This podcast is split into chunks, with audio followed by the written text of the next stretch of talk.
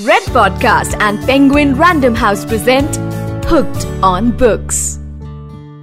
मैं हूँ सौरभ आपके साथ रेड पॉडकास्ट पर और पेंगुइन के स्पेशल पॉडकास्ट सीरीज़ में आज हम एक ऐसी शख्सियत को लाए हैं जो कि खुद बहुत जानी मानी हस्ती हैं बट इसके अलावा the most special part is कि उनके फादर वॉज़ अ लेजेंड आज भी उनको याद किया जाता है और इंडिया के जो तमाम बड़े एक्टर्स हैं उनमें उनका नाम शुमार है।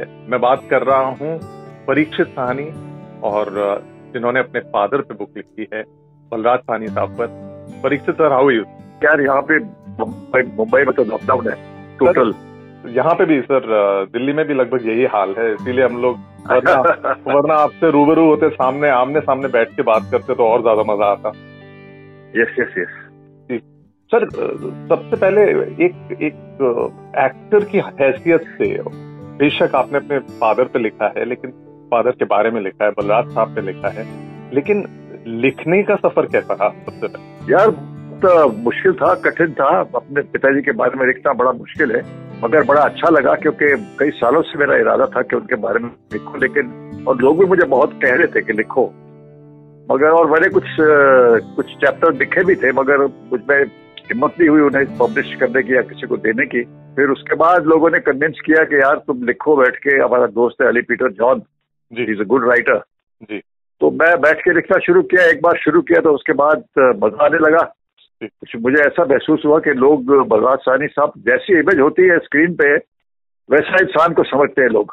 जी बिल्कुल। वही इमेज इंसान की ऑडियंस के जहन में बन जाती है। तो लोग उनको एज एन एक्टर तो जानते थे मगर as a human being as a father as a brother एक पति की हैसियत से एक दोस्त की हैसियत से उनको नहीं जानते थे। तो मैंने उनके दूसरे पहलुओं पर लिखा है ताकि लोगों को एक उनके बारे में पूरी तस्वीर उनके सामने आ जाए। और इस बात का एहसास हो कि वो सिर्फ़ एज एन एक्टर ही ग्रेट नहीं थे मगर बल्कि एज एन इंसान बहुत बढ़िया इंसान थे। और और मतलब जैसे कि आगे हम बात करेंगे और मालूम पड़ेगा लोगों को कि वो सिर्फ़ एक्टर नहीं थे।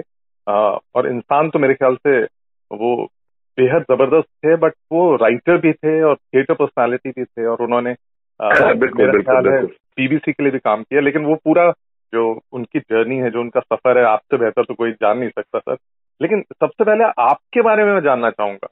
ये जो कंफ्यूजन रहा है कि अजय सहानी और परीक्षित सहानी एक ही शख्स दो नाम उसके बारे में बताइए सर। नहीं यार बात यह ऐसी थी कि मैं मेरे मेरी मैंने जो तालीम हासिल की रूस में वो एक डायरेक्टर बनने के लिए और स्क्रिप्ट राइटर रखने की लिखने की तालीम हासिल की। हिंदुस्तान में आया तो एक फ़िल्म में काम मिल गया अनोखी रात पे। उसमें संजीव मेरे साथ था हरी भाई। तो मेरा कुछ इरादा था नहीं एक्टर बनने का। जिसमें मुझे कुछ ख्याल नहीं था। जाहिदा भी थी उसमें। जाहिदा थी राइट राइट। जी जी मैंने तो जब काम किया तो ऐसे कह रहे मैंने किया मस्ती में मैं कुछ सोचा इसके बाद इसके बाद कभी फिर काम नहीं करूँगा। मैं उस जमाने में एक फ़िल्म दिख रहा था पवित्र पापी। जी मगर उस फ़िल्म में फिर संजीव ने कहा हरि भाई ने कहा कि यार तुम अपना नाम अजय रखो। जी। मैंने कहा यार मुझे एक्टर तो बनना नहीं। कुछ भी नाम लिख दो तुम गधा लिख दो कुत्ता लिख दो कुछ भी सुअर लिख दो नो प्रॉब्लम बस मैं तो यही इसी फ़िल्म में काम कर रहा हूँ। इसके बाद तो मैं काम नहीं करूँगा मैं तो लिख रहा हूँ स्क्रिप्ट लिख रहा हूँ यार। और मैं फ़िल्म बनाऊँगा आई एम डायरेक्टर बेसिकली जी सर जो अभी स्क्रिप्ट लिखने में बड़ा मज़ा आया लेकिन वो हुआ क्या पिक्चर बड़ी हिट हो गई। जी सर वो अभी उसके बाद प्रोड्यूसर साहब ने कहा कि नहीं यार तुम इसको डायरेक्ट मत करो तुमने लिख लिए है अब तुम उसमें काम करो एज हीरो जी। तो ये एक अजीब मोड़ आया मेरी ज़िंदगी में यार अब क्या करें। जी सर मैं यहाँ पे थोड़ा सा आप आपको मैं इंटरप्ट करूँगा लेकिन मैं उन लोगों को बता दूँ जो लोग सुन रहे हैं इस वक्त और और पॉडकास्ट पे जनरली डिजिटल ऑडियंस जितनी सुनती है वो मोस्टली uh, यंगस्टर्स हैं उनको मालूम नहीं है लेकिन गानों से लोग डेफिनेटली रिलेट कर लेते हैं। तो किशोर साहब का एक गाना था तेरी दुनिया से होके मजबूर चला। और बिल्कुल, वो बिल्कुल। वो सर पे मतलब परीक्षित सानी साहब पे पिक्चराइज था वो गाना। तो जो लोग एक बार यूट्यूब को खंगाल के देखेंगे उस पर तेरी दुनिया से मजबूर चला आ, गाना सुनेंगे और उसको देखेंगे उसमें जो हैंडसम एक्टर हैं वो परीक्षित सर हैं। सर अरे वो तो कई सालों की बात है पचास साल हो गए उसको यार। जी सर लेकिन बड़ा मतलब पैंतालीस साल। आपने आपने मेरे ख्याल से बॉम्बे का उस फ़िल्म इंडस्ट्री का सारा सफ़र देखा है। क्योंकि फादर साहब एक्टर रहे लेजेंड एक्टर लेजेंडरी एक्टर उस वक्त यू नो फिर आपका आपका हाँ हाँ 50 काफ़ी तजुर्बा रहा है। तो तो अ, सर उस वक्त में और आज में आपको क्या फ़र्क नज़र आता है? देखिए जैसे जैसे समाज में तब्दीली आती है बदलता है समाज तो वैसे ही अ, कला में भी तब्दीली आती है। तो फ़िल्म इंडस्ट्री उस जमाने में जो समाज के हमारे जो हमारे जो थे उस जमाने में जो हमारे दृष्टिकोण थे जो हमारी बिलीफ थी उसके मुताबिक फ़िल्में बनती थी। आज जमाना बदल गया बिल्कुल और नई टेक्निक आ गई है आजकल सब डिजिटल है। फ़िल्में भी आजकल मुझे ऐसे लगता है कि बेहतर बन रही है लेकिन अब माहौल बिल्कुल बदल गया है। आई मीन उस जमाने में थोड़ी सी लोग थोड़े से थोड़े से फॉर्मल टाइप के थे। सेक्स के ऊपर ज़्यादा गुफ्तगु नहीं हुआ करती थी फ़िल्मों में। अब तो बिल्कुल सारा खुला हो गया। उस दिन एक फ़िल्म देख रहा था उसमें तो चुम्मा चुम्बी सब कुछ दिखा रहे थे। So that is radical change and that is good यार। हम्म, तब- तब्दीली ज़िंदगी का दूसरा धाम है। कायनात का ब्रह्मांड का दूसरा धाम है। बिल्कुल। So that is good they are making good film. उस जमाने में जरा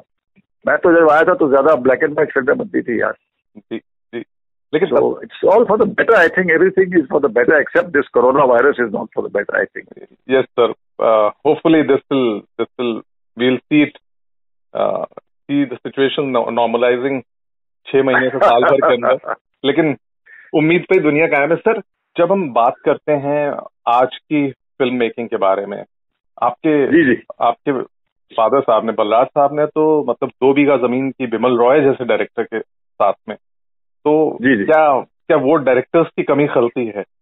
नहीं नहीं ऐसी कोई बात नहीं है यार। वो क्या था कि उस जमाने में फ़िल्मों का बिमल रॉय जैसे लोग वो अपनी फ़िल्में आधारित करते थे अच्छे साहित्य पर। जी। दोबे का ज़मीन was a short story by Tagore साहब। जी। फिर उसके बाद काबुली बना काबुली वाला बनाया हमारे पिताजी के साथ वो भी टैगोर की एक शॉर्ट स्टोरी थी। जी। तो उस जमाने में साहित्य पे बड़ा ज़ोर था। आजकल जो स्क्रिप्ट लिखते हैं वो वो आधुनिक है। आजकल साहित्य का उस जमाने में गाने भी जो लिखते थे बड़े बड़े अच्छे उर्दू शायर थे।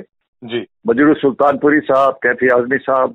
जी। आजकल के गाने जो है वो ज़्यादातर तो यार सॉन्ग्स और डांस वगैरह तो वो तब्दीली आई है क्योंकि आजकल भी अच्छे डायरेक्टर्स हैं यार। मैंने इसके साथ काम किया अपना राजू हिरारी साहब के साथ। वो बड़ी अच्छी फ़िल्में बनाते हैं। वो आज के मौजूद जो है आज के जो विषय है उनके ऊपर फ़िल्में बनती हैं। बिल्कुल। उस जमाने में पुराने जमाने की जो विषय थे उनके ऊपर फ़िल्में बनती थी। वो आजकल का मेरे ख्याल से जो किसान है वो वैसा हो नहीं सकता जो उस जमाने का था। आजकल दो बीघा ज़मीन बनाओ तो अ, लोग उसके साथ आइडेंटिफाई नहीं करेंगे। बिल्कुल। हालाँकि फ़िल्म बहुत अच्छी है। बिल्कुल sir. It's a very it's a classic film her film library में है दुनिया में। और मैंने आजकल का सब माहौल ही बदल गया है? आजकल बहुत कम अच्छे हालाँकि ये three idiots was based on a very fine novel by someone जी। क्या नाम उसका? भूल रहा हूँ मैं। Is very Chetan fine Bhagat. Writer यार। चेतन भगत। हाँ Chetan Bhagat is very fine I know him very well good fellow very good writer तो कोई कमी नहीं है डायरेक्टर्स की यार। डायरेक्टर्स तो बहुत अच्छे अच्छे हैं आजकल। लेकिन सर, उस वक्त का जो प्रिपरेशन था, जो तैयारी थी, वो बहुत ही ऑनेस्ट और बहुत ही ईमानदारी के साथ जो काम होता था। आजकल प्रोफेशनलिज्म ज़्यादा है डेफिनेटली लेकिन अब जैसे बलराज साहब की बात की जाए तो मैंने सुना है दो बीघा ज़मीन के लिए तो मतलब उन्होंने पूरा वो जीवन जिया है, उसके बारे में बताइए। यस यस यस देखो, ये एक्टर एक्टर में फ़र्क होता है। आजकल बहुत से एक्टर्स हैं, मैं इनकी बड़ी इज़्ज़त करता हूँ, जैसे कि आमिर है। ये लोग बड़ी रिसर्च करते हैं एक्टिंग अपने रोल करने से पहले। आमिर है, शाहरुख है I know I work with all of them काफ़ी मतलब तैयारी करते हैं वो काफ़ी मेहनत मशक्कत करते हैं। दे वर्क हार्ड रही बात पिताजी की कि he was he believed in socialist realism and Stanislavski and all that तो वो तो पूरा मतलब उसके बारे में किताब में लिखा है कि इतनी तैयारी करते थे इतनी तैयारी करते थे कभी कभी संभव होता था। वो। जैसे कि मिसाल के तौर पे वो एक फ़िल्म बनी थी हकीकत। बिल्कुल। एक एक फ़िल्म बनी थी अ, वाला जिसके लिए वो पंद्रह बीस दिन के लिए गायब रहे घर से। और सब डर गए कि पता नहीं कहाँ गायब हो गए क्या हो गया। माता जी हमारी उनकी ग्रैंड मदर हमारी ग्रैंड मदर सोच रही थी कि कहीं गिर गए होंगे एक्सीडेंट हो गया होगा पुलिस को इतला करो। और पता चला है कि वो वापस आए उसकी दाढ़ी बड़ी हुई थी। वो कई दिन रहे काबली वालों के साथ वहाँ सायन में। कहते यहाँ पे यार वो काबरी वालों का झुंड रहता है उनके साथ में रहा उनके साथ खाना पिया बातें की उनका लहजा उनका रहन सहन उनकी सोच सब उन्होंने जल्द की। उसके बाद उन्होंने रोल किया तो वो हर रोल में ऐसे डूब जाते थे बिल्कुल। बिल्कुल और धोबी का ज़मीन में वो जो हाथ रिक्शा जो हाथ से खींचते थे रिक्शा उस वक्त का वो उन्होंने हाँ, रिक्शा हाँ हाँ बिल्कुल बिल्कुल बिल्कुल। मैंने इसके बारे में भी लिखा है किताब में। मैं एक आपको बता दूँ छोटी सी जो मेरे साथ वाकया हुआ कि मैं अपने एक पहली डायरेक्टोरियल वेंचर बना रहा था एक सीरियल बना रहा था यश चोपड़ा साहब के लिए। उसकी पहली एपिसोड बना रहा था जिसमें कि मेरा पहला शॉट था कि एक बूढ़ा आदमी एक फ्रिज लेकर हाथ गाड़ी के साथ सड़क पार कर रहा है। जी। तो क्या हुआ कि मैं हंगल साहब को लिया था अपने इस रोल के लिए। जी। तो हंगल साहब को मैंने कहा भाई बहुत अभी दोपहर का वक्त है बोल के तब गई है सड़क आप प्लीज़ चप्पल वप्पल पहन लेना शॉट में जरा टॉप शॉट ले रहा था तीसरे चौथे मारे से तो इसलिए मैं देखा नहीं मगर जब शॉट शुरू हुआ देखा कि हंगल साहब नंगे पैर आ रहे और बिल्कुल सड़क तपी हुई थी पिघल रही थी कहीं कहीं। मैं भागा भागा नीचे गया शॉर्ट कट किया, उनसे कहा मैंने कहा हंगल साहब, ये क्या कर रहे हैं? उनको चारे पड़े हुए थे। उन्होंने कहा कि, बेटे, अगर मेरा दोस्त बलराज कलकत्ते की सड़कों पे बिना चप्पल के लिए भाग सकता है, बिना चप्पल रिक्शा लेकर भाग सकता है तो मैं उसके बेटे के लिए इतना भी ना करूँ। So that was very touching and very moving it brought to eyes यार। तो पिताजी की जो डेडिकेशन थी, वो तो लेजेंडरी थी, यार। सर ये बताइए कि शुरुआत कहाँ से हुई और अ, मैंने सुना है कि मतलब उस वक्त के मुताबिक भी उनकी एजुकेशन बहुत ज़बरदस्त तो उनका जी जी वो उनका एक्टिंग में कैसे आना हुआ? देखिए वो उनका भी ऐसा ही था इतफाक ही था क्योंकि वो तो लेखक बनना चाहते थे।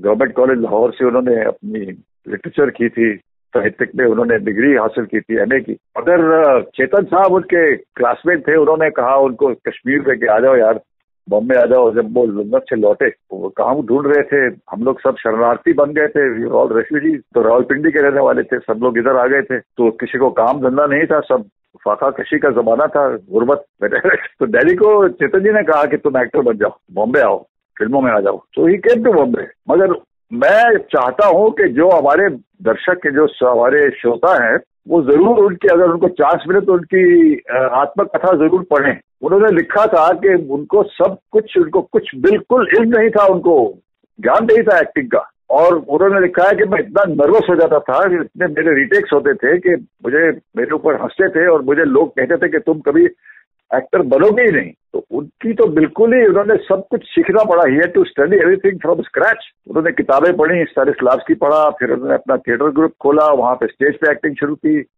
कहा बहुत सालों की जद्दोजहद के बाद फिर उनको जाके कहीं एक्टिंग आई मगर एक बार उन्होंने पकड़ ली चीज़ तो वो कभी छोड़ते नहीं तो उसके बिल्कुल माहिर बन गए वो। लगे रहो रे भाई, ये कहावत है उसकी, ओशो की, लगे रहो रे भाई, बनत बनत बन जाए बस एक लगाव बहुत ज़रूरी है किसी चीज़ को पकड़ो, ये मेरी एडवाइस है बच्चों के लिए, कि अगर किस चीज़ को पकड़ लो एक बात तो उसे कभी छोड़ो मत। बस लगे रहो रे भाई तो बनत बनत बन जाए अगर आदमी लगन के साथ रहा, लगा रहे, जोश के साथ लगा रहे तो अपने आप अपने जो भी काम करता है उसमें खिल जाता है। So he was like that he had a very strong will power लेकिन उस जमाने में मतलब मैंने ये भी सुना है कि वो बीबीसी रेडियो तक पहुँचे हिंदी सर्विस वो पहले सबसे पहले तो वो लंदन गए। हाँ। कॉलेज के बाद सबसे पहले तो वो शांति निकेतन गए थे टैगोर साहब के साथ दिन बिताने के लिए। उसके बाद जब दूसरा महायुद्ध शुरू हुआ तो वो चले गए लंदन वहाँ पे बीबीसी में काम किया उन्होंने। उसके बाद फिर जब लौटे तो मेरे ख्याल में छियालीस में लौटे वो। जब दंगे फसाद शुरू हो गए थे रावलपिंडी में तो उसके बाद सबको भागना पड़ा वहाँ से। तो फिर उसके बाद फिर जब बम्बई तो दिल्ली कश्मीर में गए हम लोग सब वैसे और दूसरा मकान तो कश्मीर में था श्रीनगर में। तो फिर वहाँ पे वो घूम रहे थे सोच रहे थे क्या करूँ कहीं टीचर वीचर बन जाऊँ प्रोफेसर बन जाऊँ। वहाँ पे एक चेतन जी मिल गया उन्होंने कहा कि फ़िल्म लाइन में आओ यार you are very good looking तो वो सब कुछ छोड़ के फिर बम्बई आ गए। और यहाँ पे उनकी इतनी बड़ी कड़ी उनकी मतलब इम्तिहान हुआ कि क्या बताओ वो तो पढ़ने लायक है। मुझे बताया करते थे कि बेचारे यहाँ से दादर स्टूडियो पैदल जाया करते थे समझ लो कोई कोई दस मील क्योंकि उनके पास और चेतन जी के पास उस वक्त पैसे नहीं थे टिकट के लिए बस की टिकट के लिए गाड़ी की टिकट के लिए। तो बहुत कड़ी मेहनत करनी पड़ी उनको। ये सबको करनी पड़ती है जो ज़िंदगी में कुछ हासिल करते हैं। अ, मेरे अमिताभ ब्रदर ने बहुत जद्दोजहद की माई गॉड उसकी भी बड़ी मज़ाक उड़ाते थे। सुनील दत्त साहब से मेरी बात होती थी वो भी एक बार तो रो पड़े थे मुझे दिखा रहे थे कि बेटे मैं यहाँ सोया फुटपाथ पे एक जमाने में जब बॉम्बे आया मैं। तो ये कड़ी जिन्होंने मेहनत की फिर वो ओहदे पे पहुँचे वो उसके बाद the more you sweat in water the less you bleed in war कहते हैं। कि कभी मेहनत हो उतना इंसान ऊपर उभर के आता है। जी तो फिर मेहनत का जब फल मिलना शुरू हुआ आ, आप खुद चाइल्ड एक्टर भी रहे हैं मैंने एक गाने में देखा है आपको तबसुम जी के साथ। यस यस तो तो वो दौर वो दौर कैसा था? उस तक का टाइम कैसा था? जब भाई ऐसा था कि घर में तो पैसे वैसे थे नहीं। नहीं वो ऐसा था कि मैं बताऊँ तुमको तुम यकीन नहीं करोगे विश्वास नहीं होगा तुम्हें कि उस जमाने में घर में एक पैसा नहीं था। बहुत ही मुश्किल हालात थे। बम्बई आए थे बिल्कुल हमने काम धंधा था नहीं। तो मुझे वो दिलीप साहब यूसुफ साहब इनके बड़े दोस्त थे। तो आसिफ साहब एक डायरेक्टर हुआ करते थे बहुत बड़े जिन्होंने बड़ी बड़ी फ़िल्में बनाई थी। तो उन्होंने फिर वो फ़िल्म बना रहे थे हलचल जिसमें एक चाइल्ड आर्टिस्ट की ज़रूरत थी। तो मदद के तौर पे उन्होंने कहा कि हम परीक्षित को ले लेते हैं इस फ़िल्म में। मुझे याद है मुझे एक हज़ार रुपए मिले थे। लेकिन उस वक्त एक हज़ार बहुत होता दो चार महीने। हाँ एक हज़ार उस वक्त का अमाउंट बहुत ज़्यादा था नहीं सर? इट वॉज़ इनफ उसके ऊपर तो मेरे ख्याल में तीन चार पाँच महीने हमारा घर चलता रहा। मगर पिताजी को बहुत बुरा लगा फिर उसके बाद ये फ़िल्म चली उसके बाद एक दूसरी फ़िल्म मिली दीदार। इसमें हाँ। आपने मेरा गाना शायद देखा। वो फिर उसके बाद पिताजी को बुरा लगा भाई अपने बेटे को मैंने एक्टर बना दिया है मेरे पास काम नहीं है। तो फिर उन्होंने ये बुरा से समझा के बेहतर समझा के मुझे स्कूल वगैरह भेजें। तो मेरी तालीम पर उन्होंने बड़ा ख्याल रखा ध्यान दिया उन्होंने। और और जब वो मशहूर एक्टर हो गए एक के बाद एक फ़िल्म स्टार बन गए जी। और बहुत कम लोग होते हैं बहुत बहुत सारे लोग होते हैं जो स्टार होते हैं बट एक्टर नहीं बन पाते वो एक्टर भी थे और और फिर स्टार बने।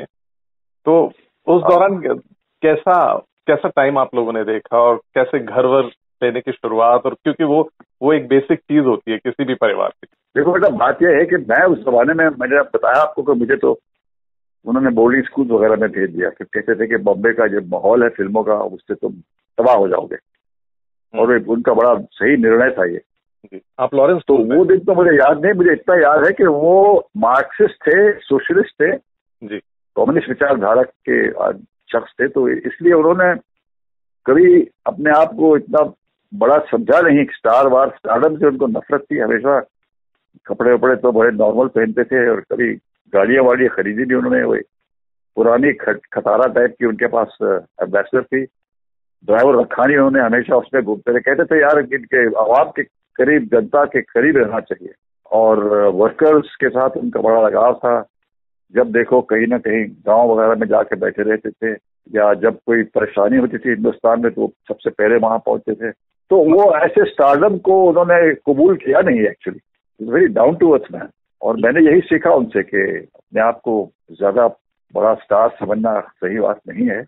आदमी का पाव जो है तो लोग तो समझते थे लेकिन लोग तो समझते ही थे लोग तो जानते थे क्योंकि लोगों की नज़र में तो बलराज खानी स्टार ही जैसे सी वॉज़ अभी उनको बड़ा अप्रिशिएट किया गया मगर मगर वो अपने ज़मीन पे उनके पाव बकायदा ज़मीन पे ही रहे। वो कहीं उन्होंने ये नहीं सोचा कि भाई अब उनका और वही उनका एक मोटो था मुझे भी कहते थे बेटे जो भी काम करो बहुत अच्छे तरीके से करो। ट्राई फॉर एक्सलेंस जो भी काम करो अगर घर में हर कोई आर्टिस्ट होता है अगर घर में झाड़ू मारना हो तो ऐसा करो कि दूसरा कोई कर ना सके।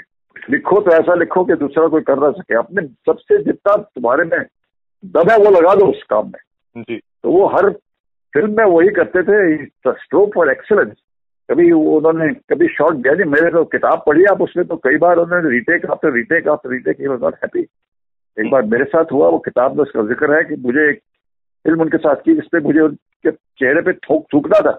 मैं कहा डायरेक्टर को यार ये तो होगा नहीं मुझसे यार कमाल की बात कर रहे उधम सिंह करके एक फ़िल्म थी। बिल्कुल बिल्कुल। I to spit on him he was playing guardian जी मैंने मैंने और मैं उधम सिंह का रोल कर रहा था। तो वो कोई बीस बाईस पच्चीस रिटेक हो गए उन्होंने कहा जब तक तुम थूकोगे नहीं मेरे चेहरे पे ये रीटेक होते ही जाएँगे। तुम भूल जाओ कि मैं डैडी हूँ। मैं तुम्हारा दुश्मन हूँ। So he was a man who wanted to be absolutely perfect you know जब से कहते थे दिल से काम करो बेटा काम करो ही मत। जब तक तुम महसूस नहीं करते किसी चीज़ को don't do it acting is not acting acting is believing तो उनकी उनका फलसफा ही बिल्कुल अलग था मुख्तलिफ़ था विभिन्न था। Sir as a person as a family man how was he अरे बहुत ही कमाल के शख्स थे यार वो ऐसा बाप मुझे मिला। ये तो लाखों करोड़ों में एक शख्स था। वो अपने आप को कभी पिता तो कहते थे मुझे, यार, मुझे ये फादर वादर मत बुलाया करो। मैं बस तुम्हारा दोस्त हूँ और सब दिल की बात मेरे साथ करो। पहली बार शराब पियोगे तो मेरे साथ पैग मारना। पहली बार सिगरेट पियोगे तो मेरे सामने पीना। हम लोग दोस्त हैं। तो हमारा रिश्ता बिल्कुल एक दोस्ताना रहा। मित्र का दोस्त था हमारा। कभी उन्होंने अपनी धौस नहीं जमाई, कभी ये नहीं कहा कि ऐसे करो ऐसे करो, ये गलत है, ये सही है। हमेशा तारीफ़ करते रहे और दोस्ती यारी का इल्म का माहौल बनता रहा बना रहा। किन चीज़ों का शौक था एक्टिंग के अलावा? मत कैसे वो टाइम बिताना पसंद करते थे? भाई उनको प्रकृति से बड़ा प्यार था। कश्मीर से बहुत लगाव था उनको। पहाड़ों से बड़ा। जब भी वक्त मिलता या तो वो अगर थोड़े दिन मिले कम मिलते दिन तो यहाँ पे माथेरा खंगाला या घाट वगैरह में चले जाते वहाँ सैर वैर करने पहाड़ियाँ चढ़ते या फिर कश्मीर चले जाते और डल लेक में स्विमिंग करते एक सिरे से दूसरे सिरे तक गुलमर्ग चले जाते वहाँ बहुत शौक था।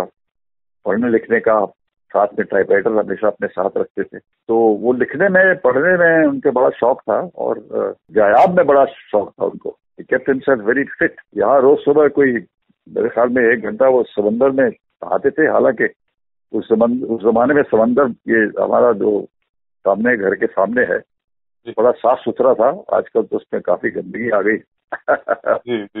तो it was a very physical man very fit और बाहर जब जब भी वो शूटिंग को जाते थे शूटिंग में भी अपना साथ में टाइप राइटर ले जाते थे। जब बीच में वक्त मिलता था तो लिखते रहते थे कुछ। हम्म। बहुत सी किताबें लिखी उन्होंने। और वो सब उनमें से कई तो पंजाब यूनिवर्सिटी में वो हैं अपनी टेक्स्ट बुक्स है। मगर उनकी ये खासियत थी कि वो पंजाबी में लिखते थे क्योंकि टैगोर साहब ने कहा था कि अपने मादरी जबान में लिखो मातृभाषा में लिखो हमेशा। ये तुम हिंदी में क्यों लिखते हो? तो भीषण जी उनके जो छोटे भाई थे भीषण साहनी साहब वो लेकर हिंदी के बन गए। और पिताजी ने उनकी कभी बनी नहीं हमेशा कहते थे विश्व तू पंजाबी लिखा कर। भीषण जी ने उनकी बात मानी नहीं वो हिंदी के राइटर बन गए और बड़े मशहूर राइटर बने। समस्त सीरियल जो और पिताजी तो हमेशा गुरमुखी में लिखते रहे। हाँ। और इसलिए उनकी उनका नाम इतना नहीं है जितना भीषण जी का है। मगर पंजाब में है बहुत है। और और फिर मतलब एक तरफ़ यू नो थिएटर से जुड़ा यू नो बिमल रॉय जैसे डायरेक्टर्स के साथ काम करना और उसके बाद एक एक ढंग से मेन स्ट्रीम मूवीज़ या जिनको कहना चाहिए कमर्शियल मूवीज़ में भी अच्छी खासी अचीवमेंट इतना बड़ा नाम बनाना। वक्त जैसी मूवी आज कोई भूले नहीं भूलता। वो वो गाना आते हैं हर कोई अभी भी गुनगुनाता है। बिल्कुल तेरी मेरी सोरा जबी। जी। बीच पे सैर करने जाता हूँ मैं कभी कभी अब तो खैर बंद हो गया है। कभी कभी जाता था तो लोग ये बहुत गुनगुनाते थे ये गाना। आजकल भी शादियों में यही गाना बनता है, बजता है। देखो, बात यह है कि कुछ भी हो, चाहे फ़िल्म कमर्शियल हो या आर्टिस्टिक हो या कैसी भी हो चाहे गर्म हवा हो, चाहे वक्त हो, ये, वो तैयारी इतनी करते थे कि उसमें एक सच्चाई आ, दिखता था कि वो एक्टिंग उसकी सबसे बड़ा कॉम्प्लीमेंट उनका लोग यही देते थे कि उनको लगता नहीं कि एक्टिंग कर रहे हैं। क्योंकि वो कहते थे एक्टिंग इज़ नॉट एक्टिंग जहाँ एक्टिंग दिखाई दे जाए, वो एक्टिंग है ही नहीं। You should live the role जियो उस रोल में बिल्कुल घुल घुल जाओ। He believe in what is called socialist realism हकीकत पसंद थे वो यथार्थवादी।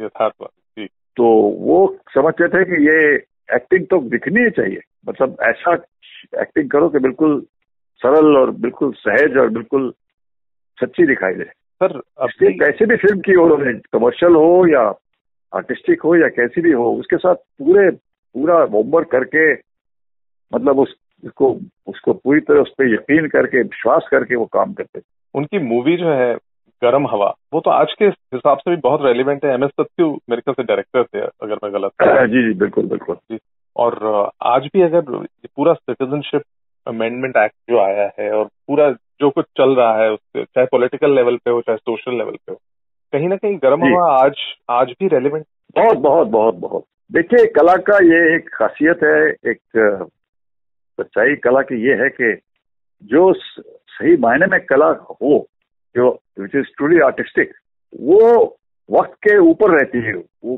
कभी पुरानी होती नहीं। दो बीघा ज़मीन आजकल बच्चे देखे, मेरी बेटियाँ छोटी सी थी, जब उन्होंने पहली बार दो बीघा ज़मीन देखी तो उन्होंने यही कहा, अब आजकल ऐसी फ़िल्में क्यों नहीं बनाते? गर्म हवा अमर क्योंकि कला जो सही मायने में कला हो, वो तो बिल्कुल अमर होती है। तो ये मेरे ख्याल में आज भी, तब जब बनी थी, तब भी उसमें सत्य था।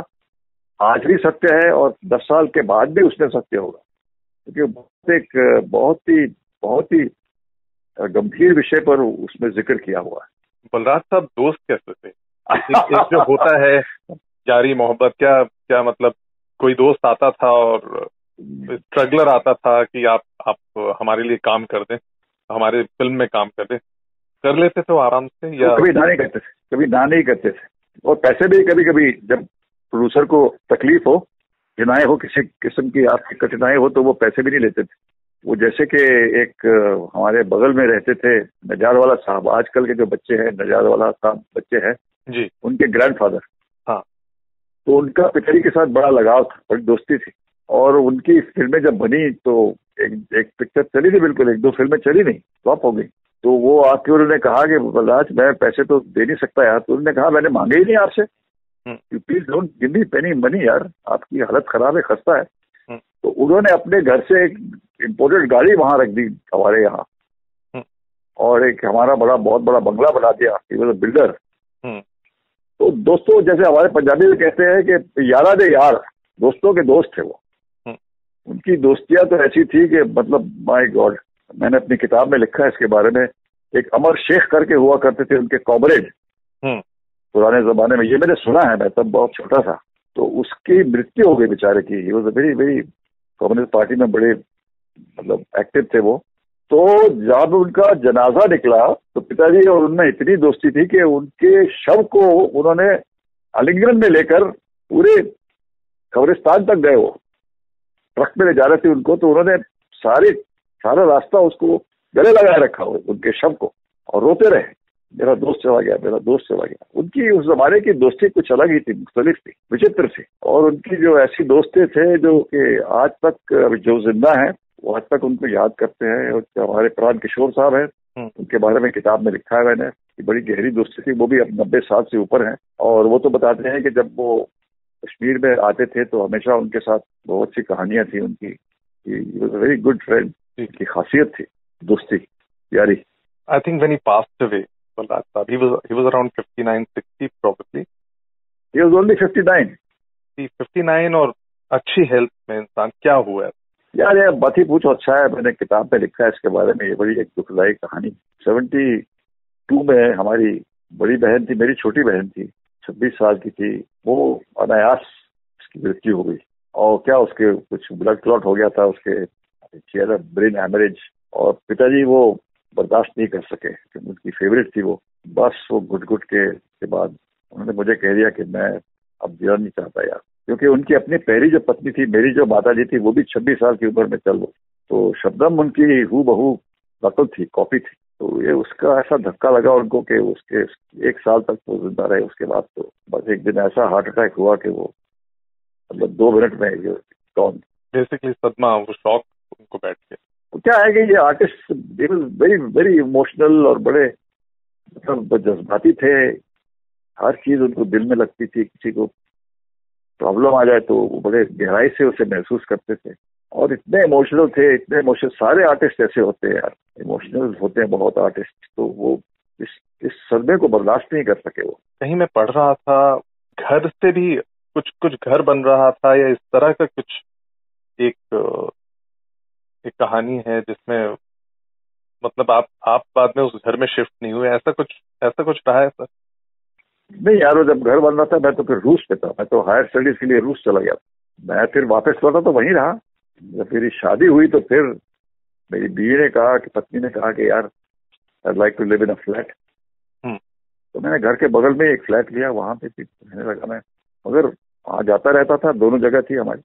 अगर अगर आज के दौर में होते बलराज साहब हाँ। वो वो किस किस्म की मूवीज़ पसंद करते कोई कोई रेफरेंस आज की मूवीज़ का आप देना देखो आज भी बड़ी अच्छी फ़िल्में बन रही हैं यार। मैंने हालाँकि राजू हिरानी की फ़िल्में उनको बहुत पसंद आती। हालाँकि उसने काफ़ी दिनों से पिक्चर बनाई नहीं मगर उसका फलसफा उस, उसका दर्शन शास्त्र जो है वो वैसा ही है जैसा पिताजी का था। वो पिक्चर बनाई थी एक पीके। वो पिताजी का बिल्कुल उनके ख्याल का अक्स था उसमें। वो, उनको आजकल की फ़िल्में पसंद आती हैं, आजकल के एक्टर्स उनको ज़्यादा अच्छे लगते हैं। और जिस डिसिप्लिन के साथ और जिस जिस डिटेल में आजकल काम होता है, वो उनको बड़ा पसंद आता आजकल बाकायदा आज किसी को, पहले तो जमाने में जाके कहते थे सर एक कहानी है, एक बार मूल जबानी कहानी सुना दी और साइन कर दिया एक्टर को। आजकल ऐसा नहीं होता you must have printed script होना चाहिए। उस स्क्रिप्ट को देखकर एक आर्टिस्ट फिर हाँ करते हैं और फिर उसके मुताबिक फ़िल्म बनती है जो कि उस जमाने में नहीं था। तो आज अगर वो ज़िंदा होते तो I think he would be very happy man temperamentally वो कैसे थे? गुस्सा आता था उनको बहुत ज़्यादा या नहीं? नहीं नहीं मैंने उनको गुस्से में कभी देखा ही नहीं लाइफ में। एक बार भी नहीं। बड़े ठंडे दिमाग के आए शख्स थे वो। Sir thank you so much sir thank you you were listening to Red Podcast and Penguin Random House present Hooked on Books. Audio designed by Aryan Pandey.